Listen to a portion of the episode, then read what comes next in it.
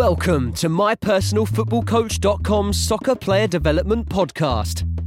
Discover all the secrets, hints, and tips about soccer player development and soccer coaching from some of the leading figures in world soccer. Here's your host, Saul Isaacson Hurst.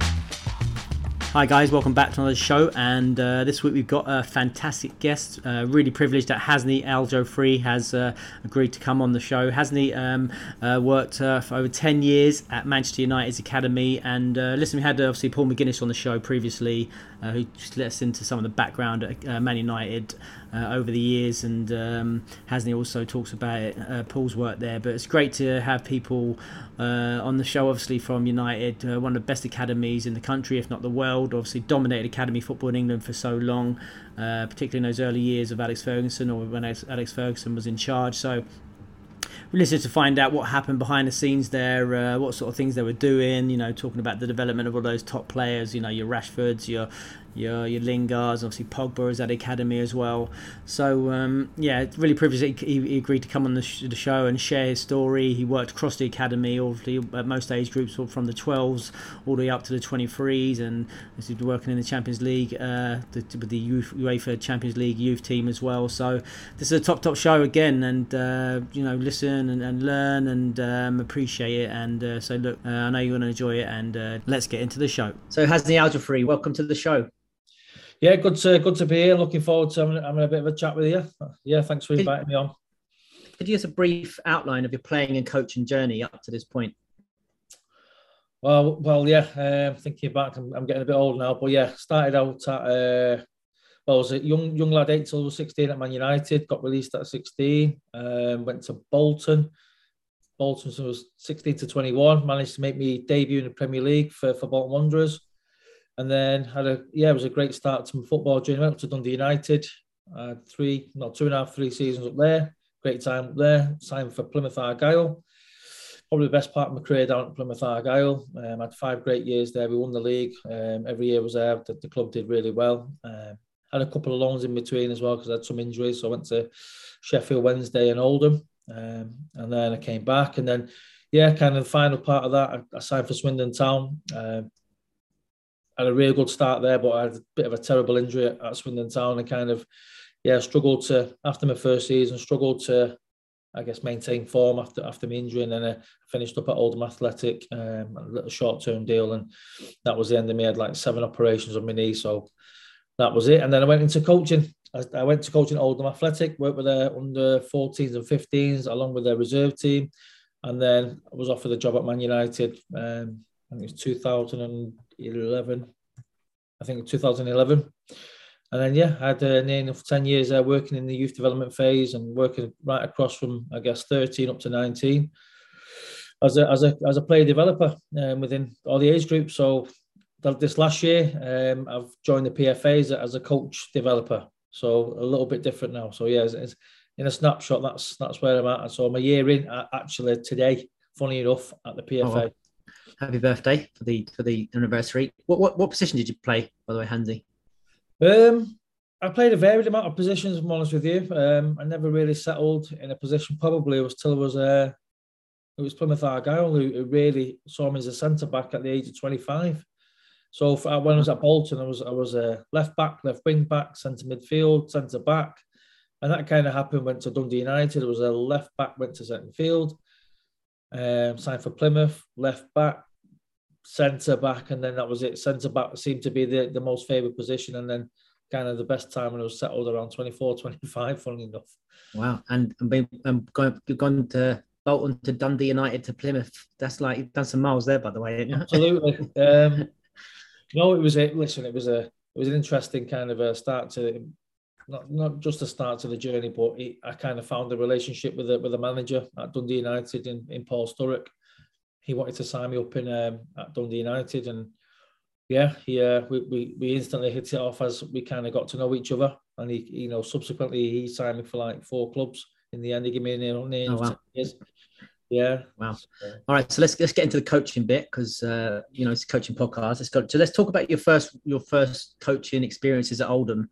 What was that yeah. like making that transition from you know the pitch to the dugout, if you like, or you know the pitch to the you know the train environment? Yeah, like a fish out of water. If I'm honest with you, um, I had no idea what I was doing. Um, yeah, it was it was just it was I was kind of like, what what's going on here? You know, but I was I was I think the good thing for me was I was open minded and wanted to learn and wanted to get into coaching, but I was certainly, you know, a real I was probably below a novice, if I'm honest with you. I came out the game, all right, probably 17 year career playing the game and captaining and all that, but then I all of a sudden went into work with the under 14s and 15s. And then obviously with the reserve team, you're like, not really sure what I'm doing here. I'm not really sure, you know, that even at Oldham, there was a, I think it was a school teacher who was running the 14s and 15s, and I was literally learning off him, learning how to coach, what he was looking at. I had no idea, you know, kind of like I've not had this mindset for a long, long time in terms of development and breaking things down. So that was the that initial stage was wow. Um, but because I was very fortunate, I, got, I had a bit of a dual role there. I kind of enjoyed the, the working with the youngsters because actually it was like it was it was challenging, it was motivating because I didn't really know what I was doing at the start of it, and then because obviously the other side of the reserves, it was like it was like I was I was still playing, talking mm. the, the, normal football, and it was straightforward. But yeah, I kind of got a passion or a bug for for kind of you know that the younger stuff. So that was that was the initial start. What about like I'm interested? I always ask this question, like in terms of how did you know come about when you had to do your first sessions i mean what was what did you draw on from was it your experiences and you know first team level was it just watching what the other coach put in or did you want some coaching courses or what, how did you you know come up with those first ideas for those sessions yeah, I mean, I think it probably came back from experience of, of my own personal probably coaching, uh, being coached, sorry, within first team environments. Um, obviously, going on the coaching courses and uh, picking up some bits of information. Um, and obviously watching what's going on around you. But I think initially it was like kind of it was basic. It was what I what I knew with no no detail whatsoever, no no idea about coaching. It was just putting a session on. You know the difference between training and coaching, as you know, it's so so different. So yeah, I was putting a couple of training sessions on with, with no no development. It was just putting them on. And so that was the that was the initial phase for me. It was like what you know, looking back, it was like it was crazy. But it, you have to start somewhere, right? And I, mm. I was thankful for Oldham to to give me that opportunity to get in there and just you know get get my feet wet and try and find you know find a way of of you know progressing in that in that career. What what were the main like reflecting back? What the main takeaways? You know the the the, the main the initial things you really thought, oh wow, yeah, this is you know the coaching you know those those tips or those first initial you know that light bulb moment thinking oh this is different you know you know there's those first things you picked up in that that initial environment yeah no i, I just thought you know um it, it was it was the idea of of child development. It was the idea of, of supporting others and helping others opposed, opposed to all being about yourself. Um, as a footballer, as you you know, as, as you know, it becomes it becomes it's a bit of a bubble of you and what you're going to do, and it's all how can I be the best? And all of a sudden, then you've got like 15 to 20 to 25 youngsters around you who are who are dependent on your knowledge and your skill and your craft. So it was it was it was that kind of stark moment of right, wow, you you need to you know, if you want to get into this world, you need to do the time, you need to learn, you need to break yourself down. And I think that that was really key. Actually, looking at the young kids' faces, and it was like, you know, I'm not going to bluff these. I need to really, if I want to be in this world and, and try and make a, a, bit of a pathway for myself, I need to educate myself and learn and, you know, and kind of um, get around people and, and digest information as quick as I could. So, what did you? I mean, how did that work then? In, in reality, what did you do to upskill yourself in that when you're first yeah. in that environment? I think more very much informally, getting out and about, watching, you know, uh, friends from football, going into different clubs, um, as well as working at Oldham. I was I was getting out and about, um, talking football to people, and I was very fortunate. I had um, I had a, uh, an ex coach at Man United who was still there, a guy called Tony Whelan, and there was another one called Paul McGuinness. They were still mm-hmm. at United from when I was at a kid, and then I was going into Man United and observing them and taking notes and you know, I was almost sharing ideas, and they were quite curious about me and, and what was doing at Oldham. And then, you know, after I think it was around yeah eight or nine months, I was going in more often, and I was just like I was blown away by the the environment. Um, I was mm. taking knowledge back from there and starting to pin things around, you know, making some kind of ideas with myself and taking them back into Oldham. And then, yeah, it it, it happened quite quickly. But that was the main source of information, and, and I was I was kind of getting uh, fed a lot of in, incredible nuggets by these guys. It was just, it was just, it was gold dust, you know. So eight months into it, nine months since we started having some informal conversations about going into into working at Man United. I was like, wow. So that that was it really. It was kind of getting out and about. Um, I'd done my B license. I just finished it off. Um, they put me straight. They want they want me to go straight on my A license. I could get on it. I went on my A license. So in terms of uh, formal education, I was doing my I was doing my badges, but I think informally getting out and around the football people and initially start, started to learn how to coach and you know and then like I say going in at Man United was was was incredible for me it, it kind of really did strip me back in terms of right okay you need to you know you need to understand these certain things and I was falling up with coaching I, I you know I keep you know anyone ever asked me you have to fall in love with something to be the best and mm. it referred back to when I started playing the game it was it was that moment when I was going at United, I started to fall in love with like the the environment, the people. It was it was a world class environment there. So people were always. Yeah, because we uh, Paul Paul McGuinness has been on the show, and he's obviously I've come across from the A license, like unbelievable, first class, one of the you know, like a, a, proper inspiration. So I mean that's really important, isn't it? I mean I lucky as well when you work at clubs like that, people who are to learn off, like you say, you can just who have that aura about them, right, and who have that you know, like you, you know, you just hang on every word almost those those personalities. So just a bit more about those that the initial then. So you had those conversations. What was your first role then when you went into went into Man United? Um, I was supporting quite a lot of the program. Um, officially, was down as an under 15s assistant coach. I was working with another guy called Andy Smith, who who was fantastic. He really kind of guided me and mentored me uh, to start with. But um, I would probably say Tony Whelan had me, he was kind of head of coaching Tony, and he had me working right across from, yeah, 15s, 14s. I would be going in as part of my initial training. You, you'd be a part of the whole club, really. So you'd be going mm. in the foundation phase and learning and being around the coaches there and across the 12 to 16s and even up with the 18s with Paul and, and Warren Joyce, which was 21. So you, every day you'd be in, you'd be listening, you'd be learning. It wouldn't be like you'd be sat here, here, here. You'd be you'd be talking football with football people. So it was a, it was informal, but I would imagine very formal from their point of view mm. in, in, what they wanted to do with me. Tony Whelan, another football legend, by the way, obviously well known in the academy landscape. Um, so tell us about what's your initial. I mean, talked about that environment, the coaches. What, what are the other things that you notice? What are the difference between the you know general between the, the environment at Oldham and the environment at Man United? I mean, look, Oldham were a fantastic football club, and, and the the resource they had was was, was limited. Um, you know, it was kind of very very much basic, and, and what they had with the maximised the time. I think they had one football pitch with maybe three or four groups on.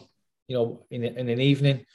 Um, you know, everybody just, you know, kind of just getting on with their own stuff. And then obviously going into Man United, as you can imagine, it's a, a real joined up approach with a vast amount of staff and, you know, a varied amount of, you know, in, from diff, all disciplines and yeah, you know, the resources are unlimited and the facilities facility is incredible. You have a full pitch and you can have four, you know, three or four different types of pitches. It it just it just went from one extreme to another extreme. But I think from even both areas, it, was or both clubs, it, it was striking that you know if you wanted to be a part of, of development and, and coaching kids, it was it wasn't it wasn't around around winning games and, and being a first team player type. It was you need to understand development. So I think if I, if I say there was a lot more staff around at Man United who've been there a long time, who, like you say, the Tony Whelans who are probably cultural architects, um, been there, know what it, what it's you know what it's what, what it means to people. You know, the incredible human beings, very humble, hardworking, honest,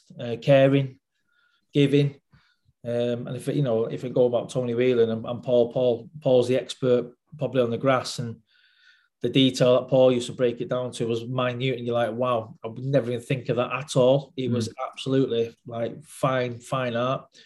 Um, and I know he's still like that today. And then obviously you've got the, I don't know, he's almost like a father figure, uh, figure Tony Whelan, just head of coaching, but he, he just incredibly like um, yeah, incredibly like kind of gracious. He was just he was just a, a, fantastic human being. It just made you feel at ease mm. all the time. And then again, the academy manager was Brian McClair, and he, he was he was Brian McClair to me. It was like wow, Brian McClair. So looking, watching you in the stands, and another another great guy, a guy who just wanted you to do well. And but all, all the guy, all of them were, were focused on it was development and technique and skill, and and, and the kids were at, at the forefront, not not the coach. Great. So let's talk a bit, get into detail then. So you go in as under 15s coach initially. Tell us a bit about them. What, what, what do the sessions look like for a 15 year old at the time? You go in there, give us an example of a typical session for an under 15 at the time. Yeah, I mean, I think um, it was coming to the, the final bit around the um, youth development phase. So there'd be, you know, you probably, you know, just probably start off with some kind of sports science warm up. There'd be people around that from that department to start off the session just because of the physical profiling um, aspect and I think from from that point, the, the club had core sessions that that were created by by staff around the age, and I think you maybe have eight to twelve core sessions, which would after your normal boxes, it always be like the, the staple diet would be boxes and technique. It was technique and skill. It was it was broken down into into into the boxes to start with, but then you you probably go into your core core um, sessions of depending on the type uh, time of the week. So uh, you know the club had so many, and then you finish up your games, um, and hopefully like it was, it was very basic, and but it was very much broken down into detail, and it wasn't a training session. So yeah, it would have probably in three parts, maybe four sometimes, but certainly start with some type of quick warm up, not too much, but then into the boxes, lots of ball, lots of skills, and straight into the into the uh, into the possessions or the yeah, the skill practices where you know you, you're looking for you know the lads to really come out and show what they've got. I guess I give an example of that. So you say boxes. What's what's happening in the boxes? Do you mean yeah, like, like, a, like little rondo type of thing? Little rondo, yeah. Yeah, yeah like your rondos. But again, it wasn't just a six v two or a five v two. It'd be, you know, the, the focus was still on like you know your weight of pass, you know your appreciation, giving it the best pass you can, everybody on the toes and checking your shoulder left and right, and you know it, it wasn't just staying in the box and a bit of fun. It was it was skill development. It was high high level, and the, the two guys in the middle chasing around, but like not just running around like, like rabbits. It was there was an art to the defending as well. So right from the off, it wasn't just we're, we're coming to train. The, the, the, rondos were, you know, you you're trying to improve your technique and skill under high pressure, and, and the guys who are, I guess chasing, working the hardest to, to win the ball back, and but with a, with an art behind that. It was, you know, it, uh, yeah, absolutely. Uh, Go, on, sorry, mate. go, go for it. I was going to say, look, I see a lot of boxes and a lot of people saying, "Oh, we're just going to do boxes," but you know, there's so much you can get out of a box of a rondo. Absolutely. yeah. yeah. Agreed. I mean, and that's you know, and people often criticize uh, rondos because it's not maybe not directional because everything's you know in the modern day has got to be directional. But like you say, the different aspects of it, you know, faking for your receive and disguise, and like, like Paul McGuinness talks about a lot. All those little elements you can get in there is great, isn't it? Just getting a Tesla. So you talked about those. I'm trying to, you know, everyone more interested in what really goes on in the grass. And you said about these sample sessions or had a core group of sessions. What would that work then? So, for example, give us an idea. How, how did you choose what you're doing? Was, was there like a, a technical tactical cycle? Was it something different each night, or how was that? How was it structured in the week or the months or something like that? I mean, yeah. I mean, as as the time went on, it became a little bit more. Uh, I get a, tactical periodization as as the I guess as my time went on within the club. But initially, it was purely a technical program without any real focus on the tactical. If you know what I mean, it was you was mm. maximizing your time on the grass and, and improving skill. Um, it was all about skill, and, and the game was the last. It wasn't even a you know there was no thought around the game, no thought around, you know, we need to pull this into the bigger picture. It was just you're maximizing your time each night you're in, um, and it's all going to be a skill, whether you're defending, whether you're attacking, whether you're in transition. Um, focus was technique, skill, and it wasn't really too much yeah, linked to the game. And then, so give us an example then of give us an example of some practice you could just you know one of those what one one what my, one practice might look like. Sorry, I just push you because this is what I'm I'm nosing myself. I don't know what you guys yeah, do. No, you're one of the best academies in the world. It's like you know when yeah. you're on all the details. I mean, look, I'd, I'd say look, you, you've you've probably all seen that you know that you can have any any anything from a box to a rectangle, but it's what he was doing within that. So we, I think one of the, the, the core practices was a we called it a seven v three, and it was probably around a 20, 20 yard long, like an edge of the box. So byline to edge of the box with like maybe twelve yards wide, and you'd have two down one side, two down the other, one one, one in the middle, and three chasing. But everyone down the side was one touch, and it was all around pass appreciation, checking your shoulder, staying light on your toes, and working as a, as a six to find the ball and feed it into the, the number 10, so to speak, in the middle, the creator in the middle, um, and, and find the right time. And then that guy, once he gets the ball, how he can manipulate the three against him um, and play around him. And it was like, you know, that was probably a typical session of high, high quality. of getting the lads to get up to that, that level of playing one touch um, and finding that right right pass at the right time to get into the guy in the middle to then go and play and play around and um, that was high level. But that was probably one example of one of the sessions out of maybe I think they had 12 sessions of, of type of pure technique skill. And then you'd look at the three and you think about the three. Uh, and the focus for them guys, it wasn't just defenders, it was everybody, it was a mindset of working hard and chasing them and pressing and first man goals and the next two, what are you doing behind? So I'd say that was a typical session, and that, that evolved over time. That then you started to use the little pods towards the end. If the three win the ball, they can wrap out for as if, as if they've won it. They wrap out to a goal, so it's like a counter attack. Um, so, like I say, right at the start, the initial phases, it, there was there was just designs around.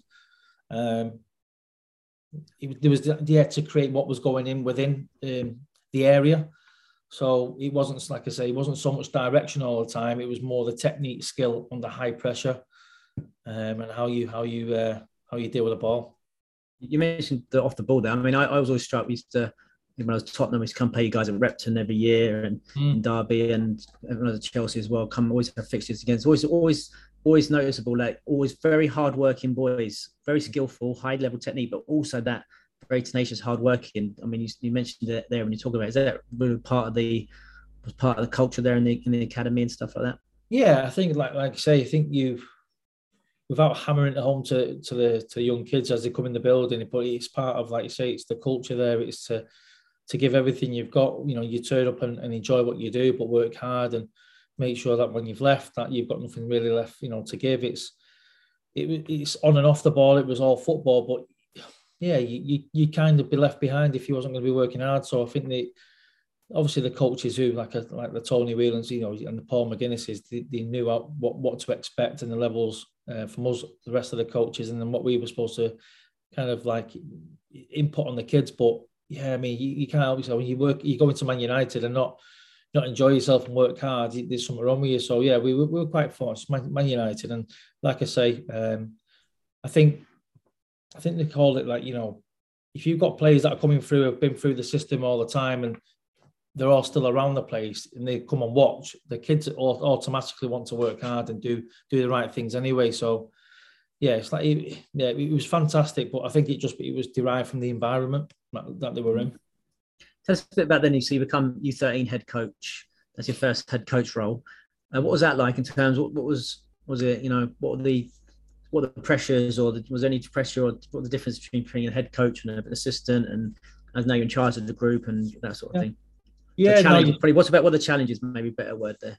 Yeah, maybe just you starting to understand now what you know game time for kids and making sure that you know you you're selecting. Um, you know, you're not just selecting on your own, but you're selecting, uh, uh, you know, teams to play where, yeah, you're giving them the correct opportunity at the right time, and it was it was an interesting process actually from the start because whereas you might think, oh, you're under 13 head coach and you're picking a, from the under 13s at Man United, I'm sure other clubs it was more more of an individual program. So you wasn't just selecting players from your age group. It was what who what was the right player for the right team at the right mo- at the right moment. So you was like you say, then all of a sudden from from supporting coaches and like a, you're more like a technical coach. You went you, you started to, I guess then you know interact with all the other coaches and making sure that you're involved with the planning process for for each player, making sure that they're on the right games program. So um, the last thing was about winning the game, but obviously the winning the winning aspect was always going to be there at Man United, but it was more providing the right opportunity for the right individual.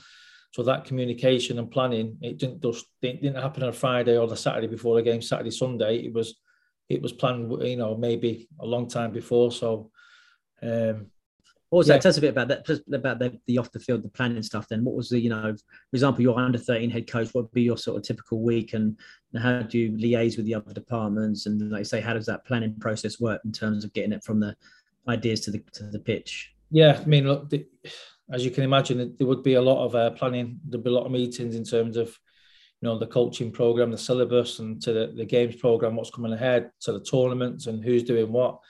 Um, so there'll be constant uh, planning meetings and, and just to make sure you're in check with with other coaches and yeah i mean look probably a good example would be someone like scott mctominay who's now first team he his program was was very much varied in terms of who he would be training with uh, compared to who he would be playing with. So he might be, you know, he might be training with the under 15s, but sometimes he might he might play with under 14. So yeah, I mean, look, there's too, probably too much to tell you right now, but the, the week itself was you you probably come in on a Monday morning, just you know, just to you know reflect on the weekend, and then you look for the week ahead, and just making sure that we're, we're all still aligned. But you, yeah, you planning the training sessions, but you kind of half knew what what you was doing with the training. It was just making sure that each player had the right right program, um, and you'd be going through it every player um, in terms of what how they kind of like you know not just perform, but how they are what do you think they, they can you know cope with going forward and yeah that was meticulous and, and that was no stone unturned with that and just to make sure that you know the, that kid was getting the right the right training program right games program because like I say, it wasn't about winning, you know, having your team and your, you will have the, I'll have the strongest team here. It was about making sure it was the appropriate game and training program for, for each player. So that Monday morning, and that continued all week just to make sure that we're all on the right same, you know, on the same page. And uh, like I say, as, as that kind of went a little bit further on the 13s, you you start to understand the, the, dynamics of making sure that the responsibility feeding back to parents and making sure the players understand what, what's going on and the communication becomes even more important that you know you you're on the right page with everybody. Um, so you're not working on your own. It's every decision's kind of a, a collective. And, and you mentioned about like the winning and development thing so tell us about that then in the you know 13s 14s i mean how, how do you approach that game on the weekend in terms of juggling that winning be development argument and how you setting up the boys and you know that sort of thing.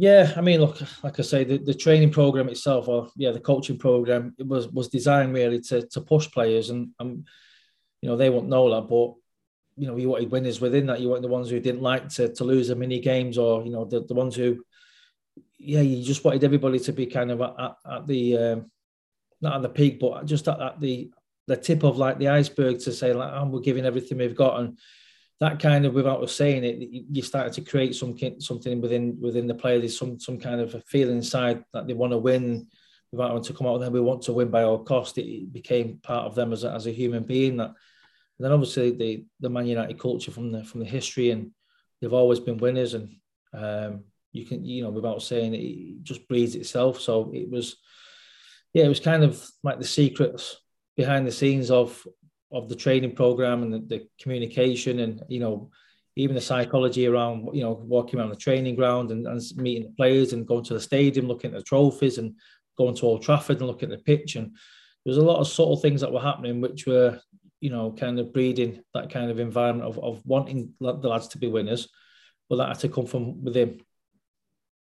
I mean, I mean, because obviously I've, I've seen a lot of the I've seen a United play a lot in the foundation and the YDP, but in the foundation, you notice particularly the guys who stand off, they're minimal, if any, you know, inputs. Let the boys play, let them get on with it. Mm. So I'm interested, how does that work in terms of you know the transition from foundation phase to YDP into PDP in terms of when does when do you become a bit more active? When does winning become a bit more important, or when do you need to help the boys more and that yeah, sort of thing? It's interesting, like you know, uh, like I say, from the start of the journey, well, my journey, the, the ten years at United, it kind of changed with with management and not massively changed, but um, certainly early on. Um, yeah, early on, it was similar in the YDP. Really, you didn't really, you wasn't really vocal from the side as coaches and think, ah, uh, the coach behaviour was was kind of told like let the players try and work out themselves. There was very limited tactical information, if any. You know, you turn up to game day on a it's a 13, 14 year old. So, like you say, the little ones in the foundation phase would be playing 3v, 4v4, 9v9, whatever it might be. The, the coaches are letting them play, and it would still be something similar. We'd set them up in a shape. You know, usually when when, when we started out 4 4 1 1 uh, but you wasn't told to do that. But it was like it was almost a kind of the Man United way. Um, so yeah, it, and it was like you know some limited bits of information, no real set plays. Um, go and find out yourself. Go and work out yourself. Um, and that's what happened early on. Certainly when I was 13, 14's coach, that's that was the case. Um, but as you know, time times move on, and, and other clubs were starting to bring uh, whiteboards in, and you know, there's a lot more information around uh, tactics, and, and, you start to think to yourself, well, do we do we do we put a little bit into that? So you know, we, we, there was an element that was starting to creep into into the training program, maybe towards the end of the week, where actually we'll have a look, look at the game, but again, not not demanding the lads to win games. It was more, like I say, the environment against. You know, we'd set up a team against maybe a City or a Liverpool, and there might be a little bit more information around the, the meaning of the game, um, and let them guys work it out. But like I say, I think over the journey, my time there, it became a little bit more prominent the tactical aspect and the, the psychology behind, you know, maybe winning. Um, a bit more demanding as you as you would do as you're getting older. Um, yeah, that'd be my next. That's, that was, that was going to be my next question. You sort of touched on it when you, you say you are playing Liverpool or City.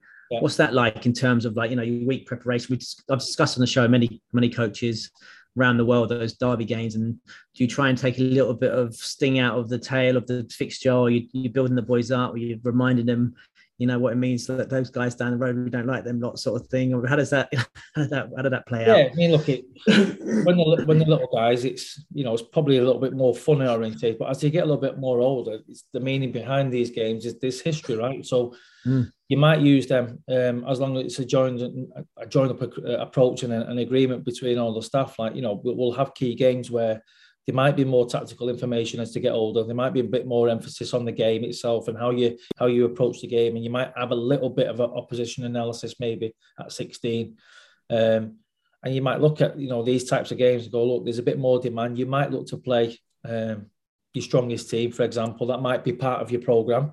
Not saying that's what happened, but yeah, you, you might look at um, certainly at Man United. We we you know we we use the the bigger games as a maybe a vehicle for for a little bit more of a, a, different approach. So it wasn't always the same technique, skill, and enjoyment and freedom and go and explore. It was maybe a little bit more drip fed then in terms of as they're getting up the ladder. It's going to be becoming a little bit more prominent as they get older. So it was that process of, yeah, you know, where it started and how much he was going to give. Do you reckon? Do you reckon, particularly, obviously, as you as time moved on and City became a prominent you know bigger, more money invested, and was was there any sort of within the club saying right, you know, well this fixture is more important because in terms of recruitment, for example, you know, you know, I've been there, you know, at clubs, you know, Chelsea that Chelsea Arsenal game in London, maybe, maybe wasn't as people maybe not admit it, but it's really like who's got the you know the two biggest academies in London going at it, and maybe the conscious of thinking, you know, what does that look like in terms of parents and awareness, or is it like you know we're Man United, we play this way, whatever happens, whatever yeah, I think it was tough to start with when City went pretty big and, and invested, and, and, Chelsea also. We were, you know, I won't say difficult, but we found it we found it very very challenging. Certainly when it came to game day with these guys, it was we were getting panned quite a lot. But I think internally internally as staff, we we always always looked to have the best player. We wanted to say, but make sure we got the best players because we mm. wasn't developing teams. We were developing individuals to try and get through to have careers. So, like, like I said to you at the start, it was more more important for us to make sure that each player was was trying to do the right things at least, and you know, and by the end of the game, we'd have the best player, one or two on the pitch. So, they were very much um, starting off. Both clubs were starting off tactical information earlier, earlier, um, and as you as you know, like when that happens, yeah, they're probably going to get more wins on a Saturday or a Sunday because the more game game kind of tuned. So we found that difficult to start with, but we we I don't know behind the scenes it was I don't know there was a maybe a lack of investment into the club where we we were losing out on, on, on players, but as coaches and all our jobs were was was to develop players and what we had in front of us. So all I can do is speak around that. I can't talk around the recruitment and the investment and what happened with City and stuff like that in, in detail. But we used to always make sure that we would maximise our time with, with who we had. Um, and, and certainly we did that. All the coaches were fantastic and, and made sure that, it, like like I said at the start, it was it was around giving the players opportunity, making sure that you know there was freedom to explore. It wasn't just around you know you playing this position. You're you know we're going to do this and that's how we're going to score and that's how we're going to win. That was never the case at the time. Um, but like I say, as the as times moved on, I think um, staff changed around and, and people left and yeah, you, you, start looking at what what are we doing? You know, can we add to the program? Do you think that we, if we added this, we can help them there? So, I think that was a good thing. United were always looking, you know, they're always looking to to improve all the time, and yeah, you know, not not being, I don't know, what's the what's the word, not shy enough to to go and see, you know, what what are others doing, like you know, go and research and. Yeah, we had a bit of a sticky patch to be honest with you. It was a tough time because, like, like you say, are you losing players because of to perceive winning on a Saturday and Sunday. Yeah, exactly. Um, because I mean that's the problem, isn't it? Because obviously, you know, we you know we can all we can all as coaches talk about it. Well, it doesn't matter. We we developers, we're not around it, but as you know, the pressures of you know the uh, you know recruitment and academy football are, are, high, isn't it? And I can imagine like from you know looking from the outside, United being you know the big dog for so many years, really unchallenged, really. You know, and then suddenly there's all these other could be could be quite challenging, I imagine. From that yeah, I mean, like like you say, you know, Man United do win, win, win. And from parents, you know, they're not really, you know, I'm a parent myself, but you know, you see Man United always want Man United to win games, but I think, like I say, until you're in there, you realise actually you've, it's not you win, winning, win is winning is is important, but it's the way of, of of creating that environment from from to understand what winning, how to win, what it means to them. It's not, you know, and then all of a sudden at the right time in the key areas when they're a little bit older, then yeah, because it becomes a bit more real. So. Mm it, yeah, I mean, I, I, don't know. It's it's interesting now because, like, like I said, looking back on it all, it, we, we had a bit of a tough time on match day because of, like I said, we, we kind of the recruitment kind of stopped or there was lack of investment for whatever reason, and or maybe a lot of players were weren't joining United and going elsewhere. And but we always maintained what we was doing. That we had we had the best program. It was an aspirational program. We had lots of players coming through the system players coming out the other end, not just in our first team, but all over the country. And the stats were, were proven with that, that they were coming out. So, you know, I think our aim was always the, the end point wasn't about winning on the, on the Saturday or the Sunday. It was about how can we navigate and not mess up the journey of that individual and take them as far as we can. And Tony was great. The, each parent meeting he had, he said, "Look, enjoy the ride. It's Man United. We'll do everything we can, and they'll see the world. They'll have some fantastic experiences." And you know, most years, if not all years, at some point we'll get off our train. So if we're, we're on a train, you know, you you want to get to London, we're in Manchester, you, the, you know, the, it's probably more certain that you're going to get off at some point, maybe Birmingham, but enjoy the sights as you get to Birmingham and get off there and get on another train and find your way. But we'll take you as far as we can. So, you know, I think there was kind of them that psychology behind the meetings, being, you know, we told people we were always giving the messages around look we'll just enjoy your kids it's and, getting to the parents is not first team football it, it's a it's a childhood that the, the youngsters should enjoy and not get caught up in having to like it's you're a first team player so yeah it, it was interesting but like i say i think from from that aspect it, it was always going back to the individual always going back to that bespoke program um, and finding a way and a pathway through as far as they can get to within the club and if not if they left, they, they left with all the tools as in the bag to, to get somewhere else. Interesting, and, and like I said, I think that's that's the key, isn't it? It's your just it's educating the parents, isn't it, to say, you know, this is what development looks like, not necessarily winning on the weekend.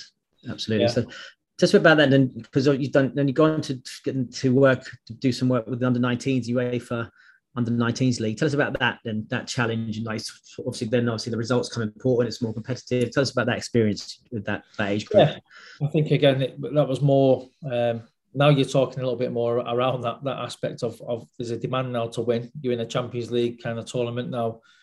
You're setting your team up, you know, start of the week to to get to a point of right. We're gonna we've got a, we're playing whoever it might be, Wolfsburg on Saturday or the Tuesday night, and you're preparing like a first team. So that was like the ended of that of that kind of journey of like okay we've not saying you're finishing your technical and um, I guess you, you your core sessions, but what you what you are edging towards now, like you say, you there's a I guess there's a design within your week leading up to the game where it's built a little bit more well, it's a lot more tactical and a lot more demand psychologically.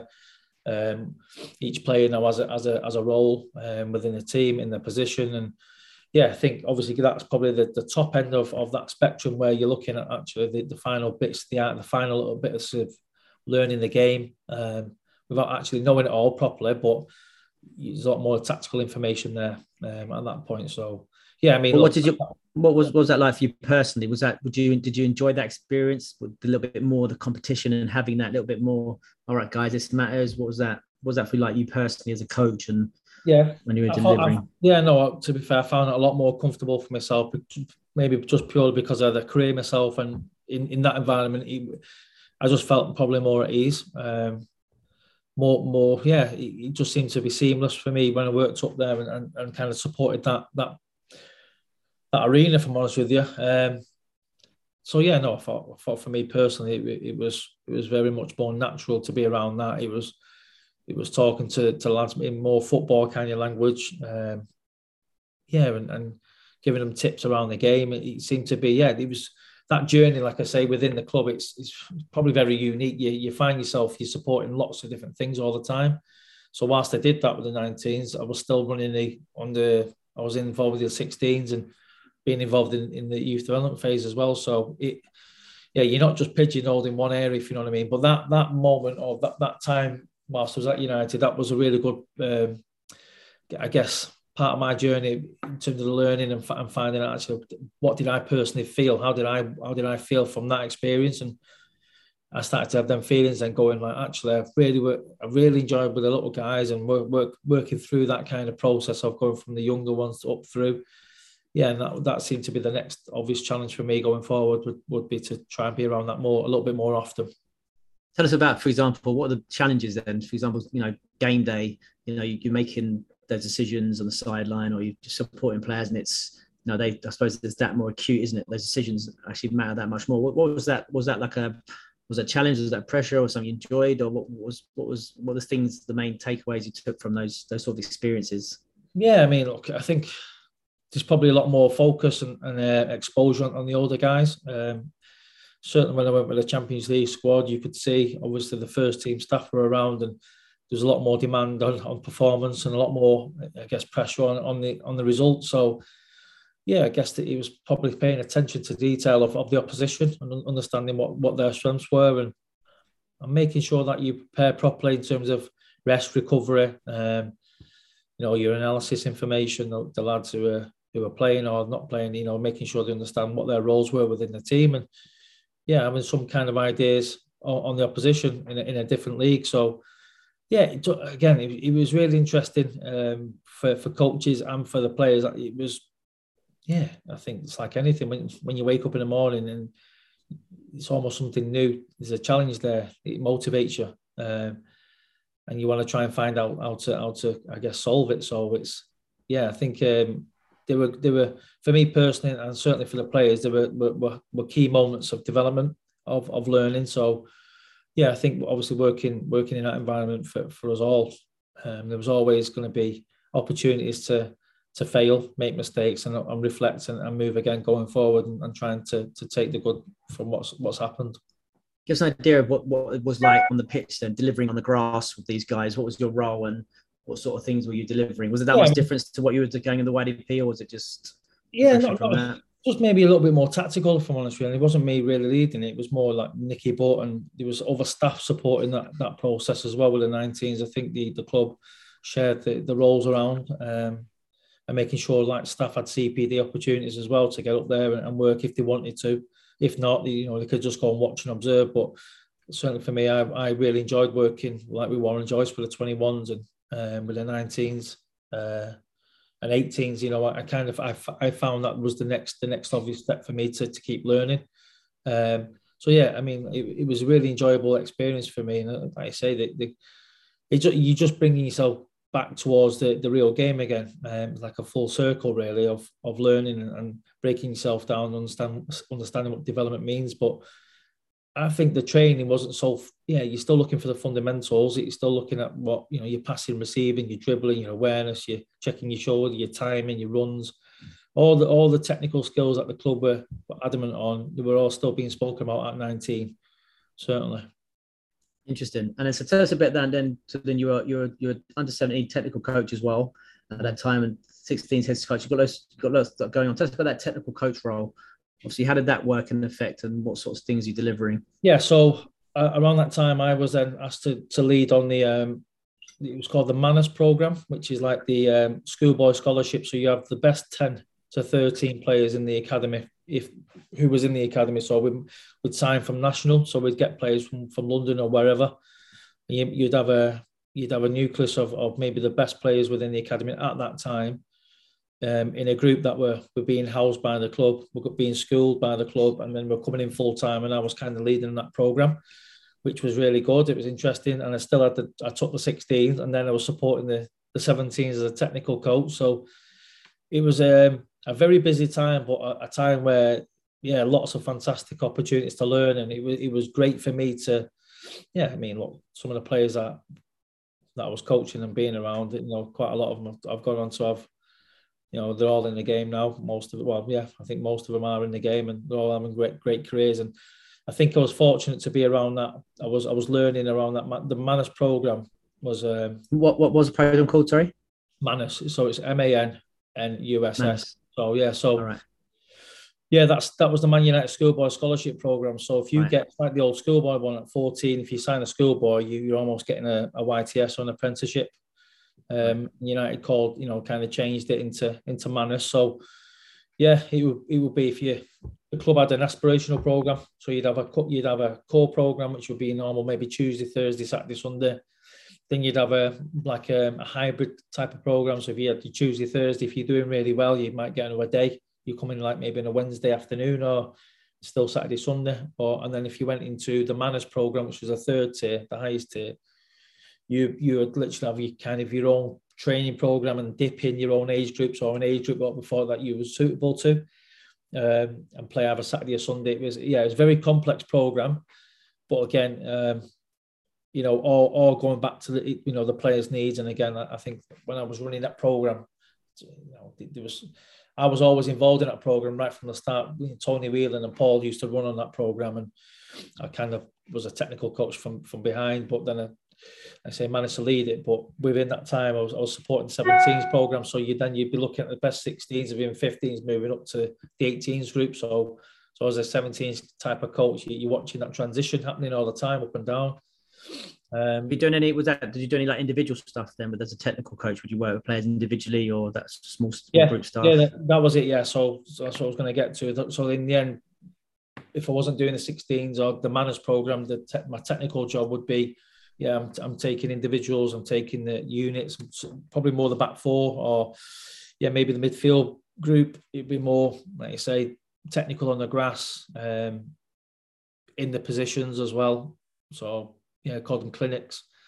So that would be my role with the with the 17s. It was that trans- transition from the 16s up, but also supporting the 18s program with more probably than the 17 players and, and, and, getting getting kind of some individual work and some unit work done with them as well. Could you give us an example of something in some individual work you might do with a player, any position, for example? You know, if you've got take pull one player out, you've noticed something you want to work on. What might you be? What sort of stuff would you be doing? Yeah, I mean, look, it's, it's pretty straightforward, really. You know, let's just say centre back. You know, you, you it's not all about performance, but you, you always look into. I think we we had an ILP process, so your individual learning plan. So you always worked off that. So say a centre always wanted to improve, or you needed to improve his defending, or one v ones, or jockeying, or if it's heading.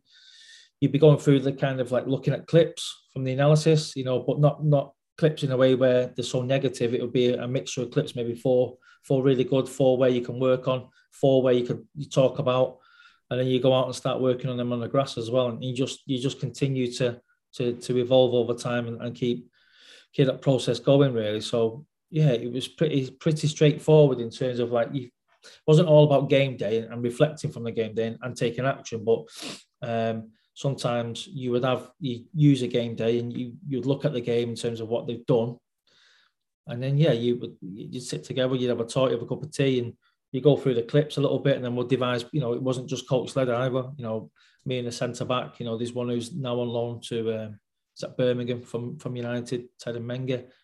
He uh, he was brilliant. He was very much forthgoing. He wanted to know more. He wanted to be a part of the process. So he, you know, between me and Ted, we we, we devising kind of you know little practices and little skill practices. You know, whether it be defend, defensive heading or you know, driving out the ball and wrapping balls into little pod goals, whatever it might be. So it'd be very much personal, you, know, building relationships, uh, but very much again against the ILP that you know what, what they kind of agreed on from the start of the season.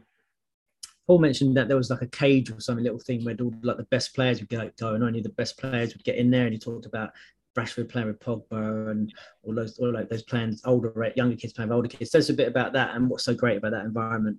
Yeah, I mean that was that. Like I say from, from when I started, that's where it kind of it, that phased out towards the end. But that was an incredible environment for for the players to to be around. So that Manus group that I spoke to you about when I first joined, they they'd be a part of that on a Monday with with the 18s. So the 18s have their training program, the Manus will have theirs, and then come together towards the end of the, the training session. The cage would be there, and the cage was yeah it was a incredible environment for for the players and some players had to watch from the side if they couldn't get in it so i think paul had it at 13 v 13 um, mm. it'd be incredible the speed um, the skill um, yeah just the passion within the cage was was it was just fantastic to be around if i'm honest with you.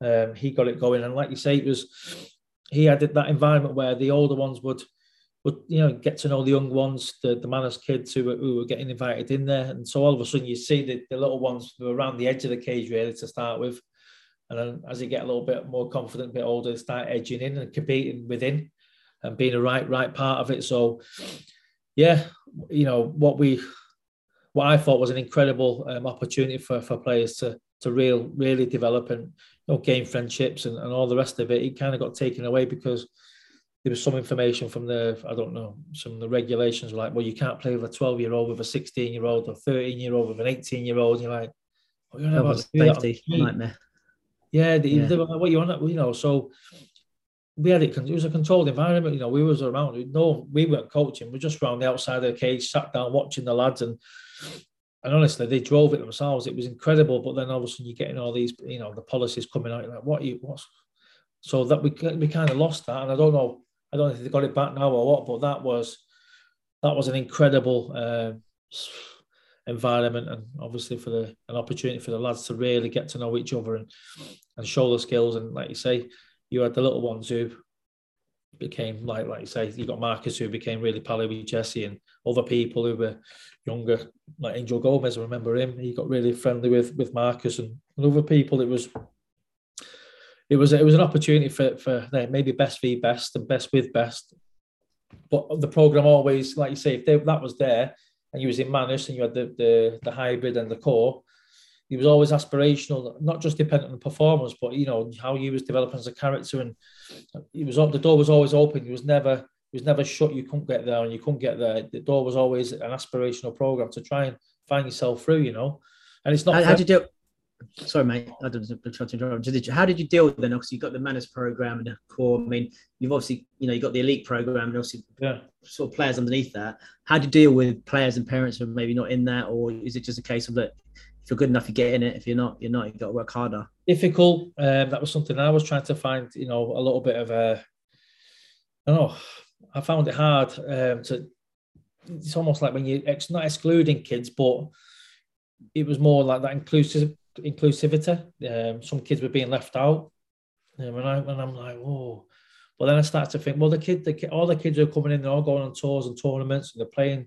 They've got all the kit, and they, you know, they get all the training, and they get everything. It's you, keep giving them because they ask, you know, there's, there's got to be some element of you got to fight for, you got to fight for this. You got, to, you know, you, you can't just take, and, and it's okay to expect. So, yeah, it was difficult, and as you say, the, the parent education meetings were there was quite a lot of them. Whether parents, you know, like it or not, you know, if your kid's not in a in a certain group, they're always going to be knocking your door, so they want to know why. But I think the club are always trying to be up upfront and honest and open to to everybody, um, and give that idea of listen, you know, it's it's Man United, you know, it's Man United, so to speak. Of it, You've got to get to be the best. You know, to, if anybody's going to get through, you've got to be the best, and you know, it's not a given.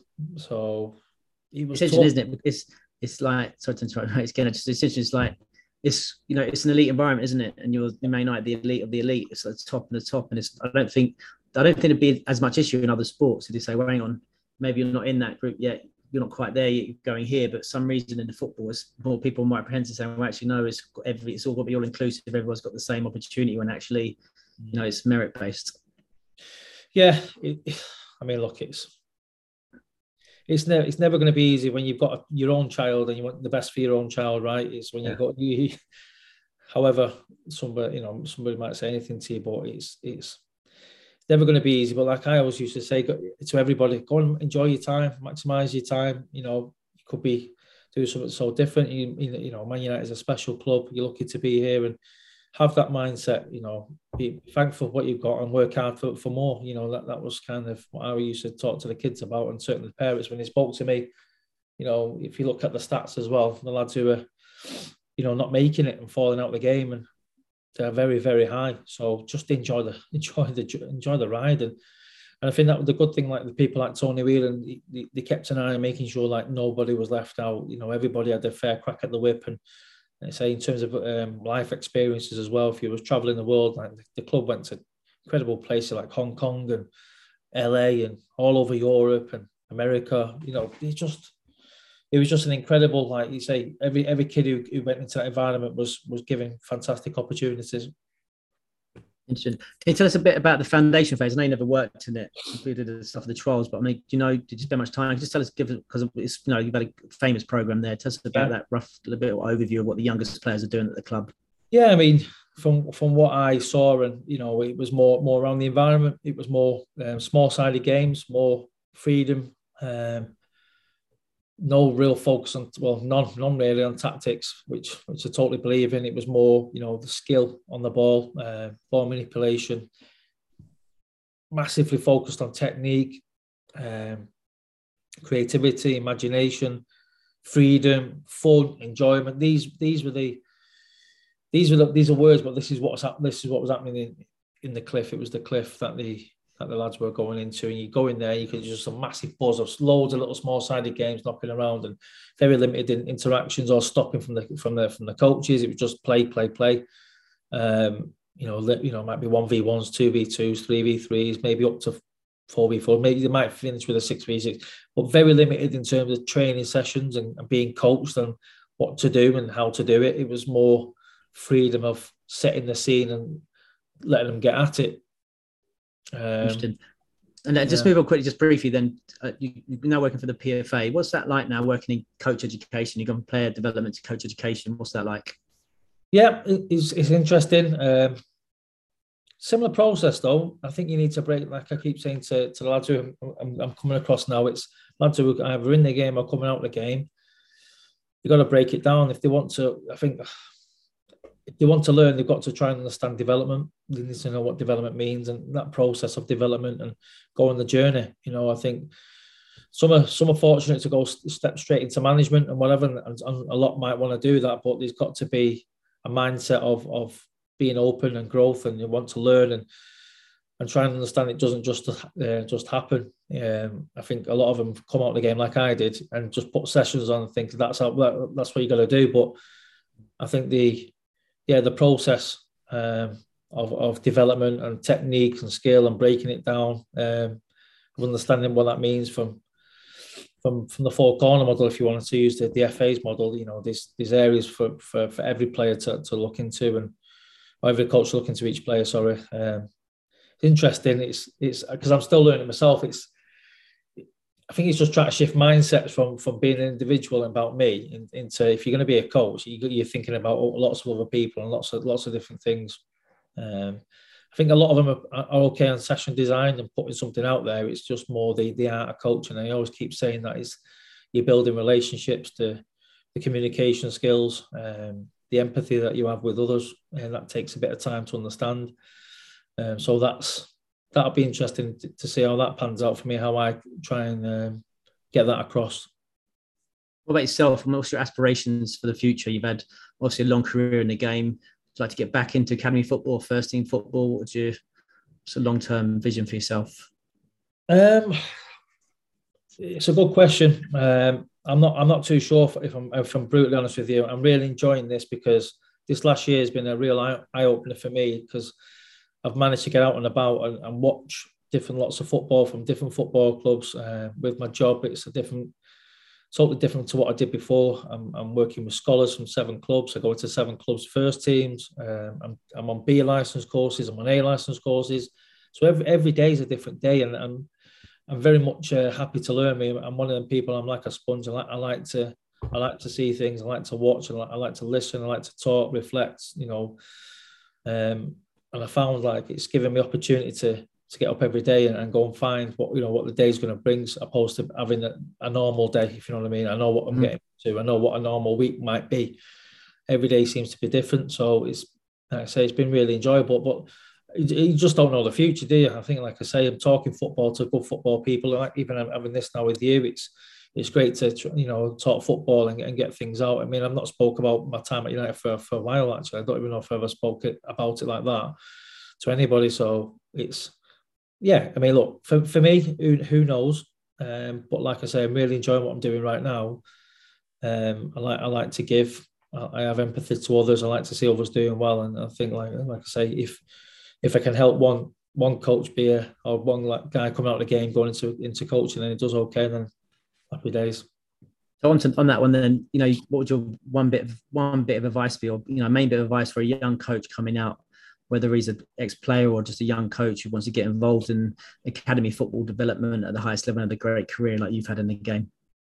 Yeah, I think you've you've you got to you, got to throw away your, your ego, um, and, and not not being like lose your identity, but you certainly got to be open minded uh, to listen, to learn. And I think like if you have a if you have a mindset that's it's open and and, and ready to take information in, I think like the, the world's your oyster. It's, it's the ones when you almost get caught up in your own. This is I, this is it. This is my way or the highway. It's if you if you adopt an attitude that you can learn every day. Um, and take little nuggets off anybody, whatever it might be good or bad, it shapes you for a better future. So certainly talk about um, open mindedness, got a bit of a growth mindset. I did a course a little while ago um, with Carol Dweck. She wrote the book um, yeah. Growth Mindset. Yeah. And it was a game changer for me. And I think like if you if you if you adopt attitude, you know, if even if you've done something good, how can you get a little bit better? It, it keeps you on that that kind of edge to to be the best you can. And I think it's limitless. So like I say, I think open minded, be ready to listen, be ready to learn, um, share your ideas um, there's many ways of, of achieving greatness. It's not just one way. Um, yeah, and, and, enjoy the process as well. It's it's football, right? You're out and about, aren't you? So it, it can't be bad. Well, and I assume you're a United fan, right? Obviously, spending so much time at the club. yeah. So, so for your sins, as they say, I'm an Arsenal fan, so you know, there's a bit of mutual pain going on here. But so, you know, the big question is, who'd you rather win the league than Liverpool or City? What's the uh, which is the, which is the lesser evil?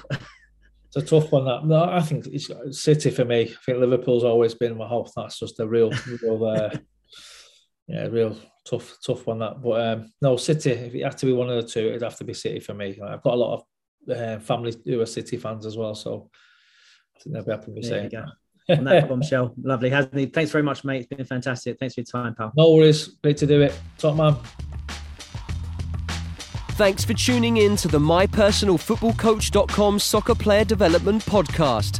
MyPersonalFootballCoach.com's Dynamic Ball Mastery program is the world's leading online individual technical training program, proven and developed at the highest level in the English Premier League. Sign up now to train like the pros and take your game to the next level. Master the ball, master the game.